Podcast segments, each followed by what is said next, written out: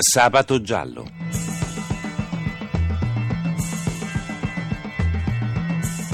Casi irrisolti, misteri, delitti. Un programma di Cinzia Tani e Antonio De Robertis. Buonanotte ai nostri ascoltatori, buonanotte a Gianni Fazio che cura la parte tecnica del nostro programma e benvenuti a una nuova puntata di Sabato Giallo.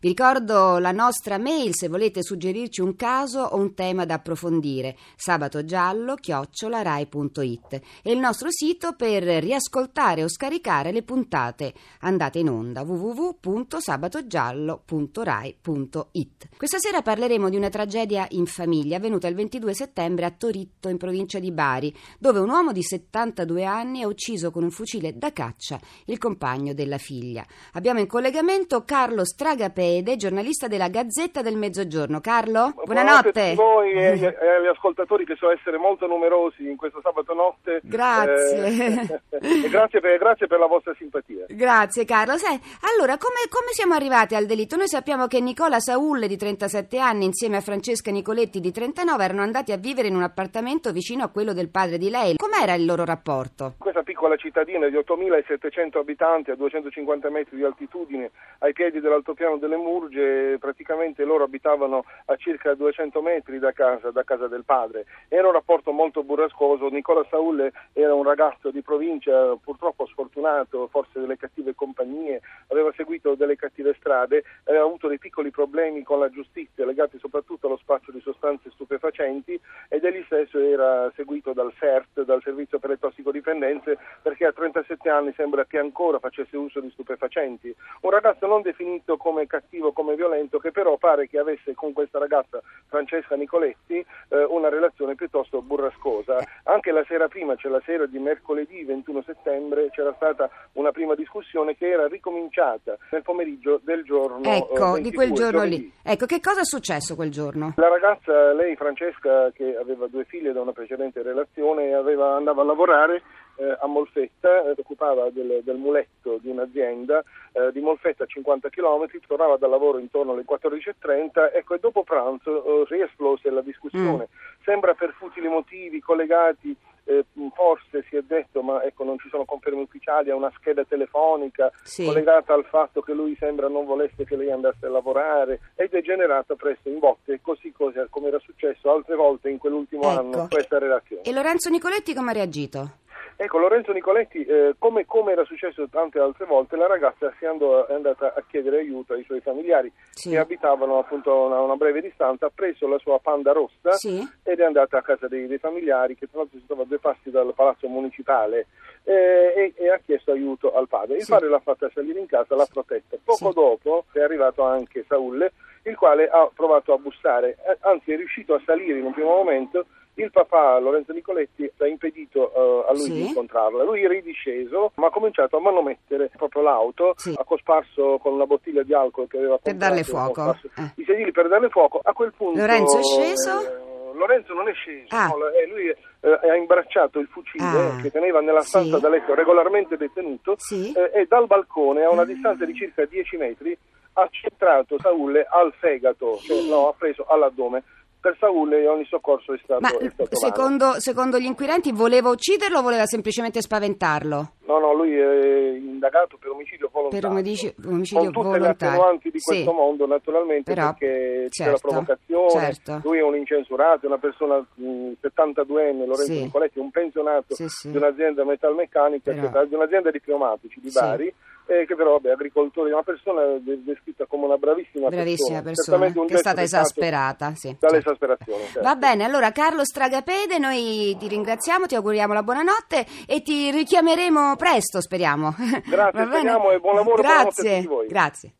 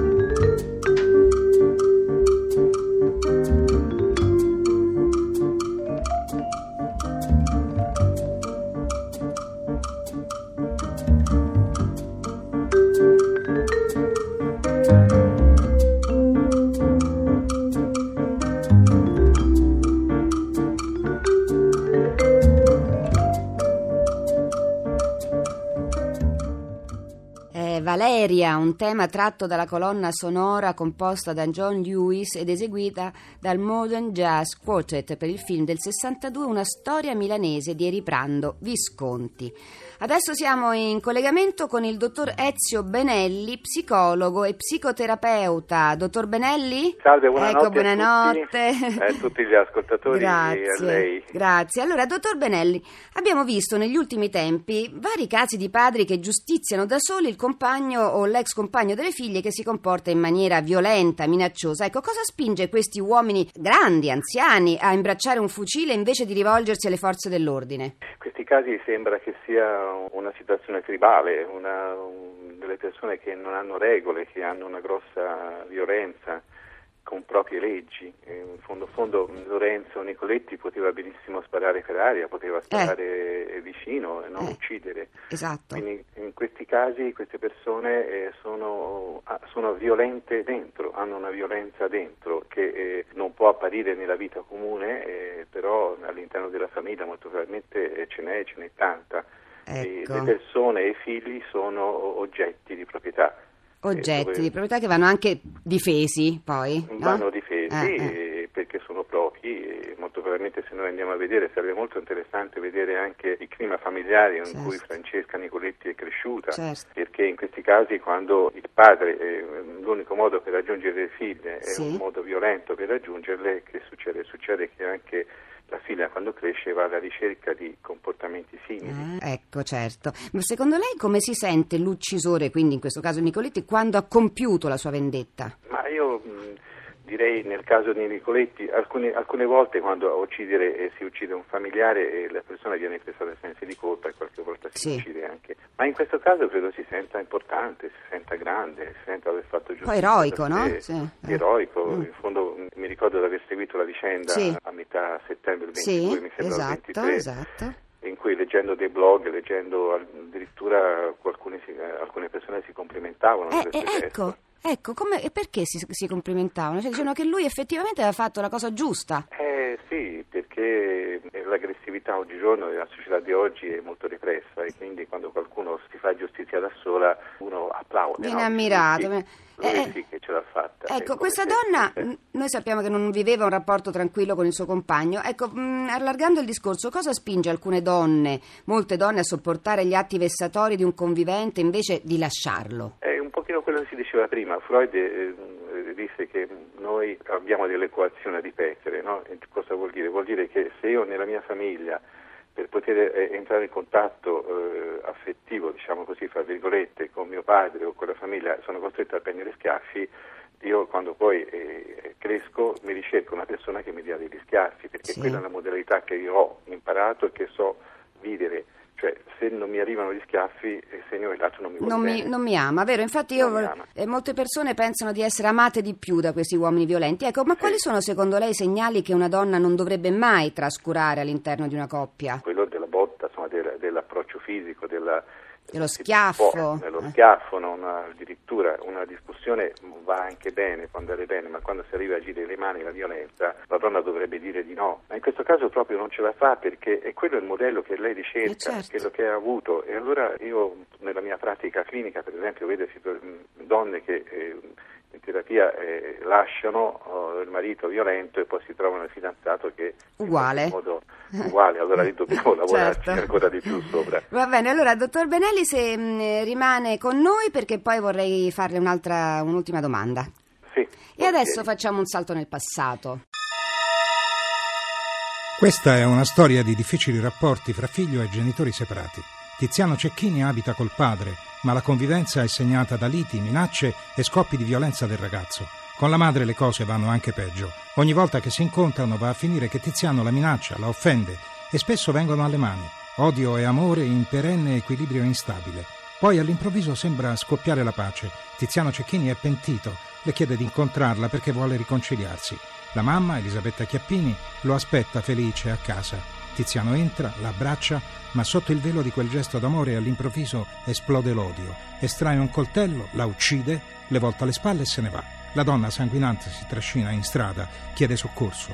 In ospedale ai medici dice una bugia. Mi ha aggredito uno sconosciuto. In breve una poliziotta scopre che le cose sono andate diversamente. Elisabetta ammette la colpa del figlio. All'indirizzo del padre gli agenti trovano Tiziano davanti al computer, tranquillo. Che stai facendo? Gioco. La mamma, per amore, ha cercato di proteggerlo, ma lui era già lontano, rifugiato in un mondo parallelo, quello dei videogiochi.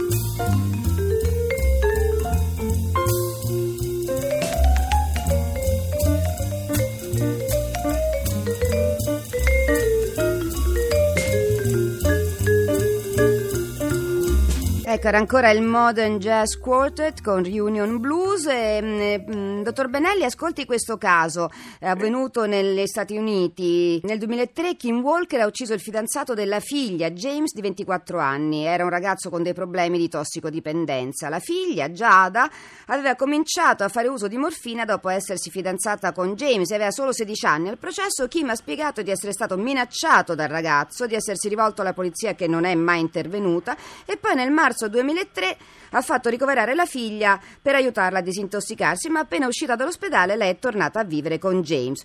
Kim quindi è andato a casa di James con la pistola, al processo ha detto di averla portata per legittima difesa, ha sparato dieci volte e ha colpito James che invece era disarmato. Al primo processo è stato condannato a 11 anni, al processo d'appello eh, è stato invece condannato a 8 anni, la pena è stata quindi ridotta e durante la detenzione del padre Giada gli è sempre stata vicina e ha smesso di drogarsi. Ecco, quello che lei diceva prima dei blog accade anche qui. Ho letto dei commenti in cui la gente dice ma è giusto, un padre cerca di proteggere la figlia e poi la giustizia lo condanna. Insomma, ora rimarrà in galera per, per aver fatto quello che ogni padre dovrebbe fare. Non sono d'accordo in questo, assolutamente no. Questo è un caso, mi sembra, ancora molto più grave di Nicoletti, della famiglia Nicoletti. Eh, qui mi sembra un, caso psichiatrico proprio e spesso dove circola droga mh, eh, noi si dice che ci sia una doppia diagnosi, vorrà dire sia una diagnosi di, di, di tossicodipendenza sia anche una diagnosi psichiatrica, cioè io mi drogo perché eh, come un farmaco, mi serve la droga per, eh, le, per calmare la mia ansia, Sì. per provare, e quindi una doppia diagnosi. Sì. È un caso di follia, questo qui puro proprio. Molte volte succede che spesso una, una persona eh, scende, non, non ricorda più, ci sia una, una specie di ipnosi che, che Sì. prende, e che non fa agire e poi non fa nemmeno ricordare. Quello che è Credo successo. questo caso americano sia veramente un caso psichiatrico di follia, proprio follia. Di famiglia folle. Va bene. Famiglia folle. Eh, Allora, dottor Benelli, io la ringrazio moltissimo, siamo arrivati alla fine del nostro programma, però eh, vorrei richiamarla poi in qualche prossima puntata, se lei è d'accordo. Molto bene? volentieri, la ringrazio molto. Grazie, grazie. Allora, Buonanotte noi... a tutti voi, Buonanotte. grazie. Noi siamo in chiusura, vi ricordo il nostro sito www.sabatogiallo.rai.it e vi ricordo la nostra mail per eh, consigliarci dei temi da trattare sabatogiallo-rai.it uno per scaricare le, le puntate e uno per consigliarci i temi. Io ringrazio Gianni Fazio che ha curato la parte tecnica del nostro programma. Buonanotte. Abbiamo trasmesso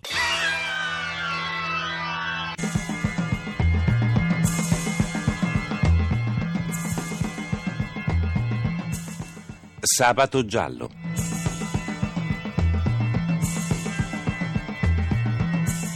Casi irrisolti, misteri, delitti. Un programma di Cinzia Tani e Antonio De Robertis.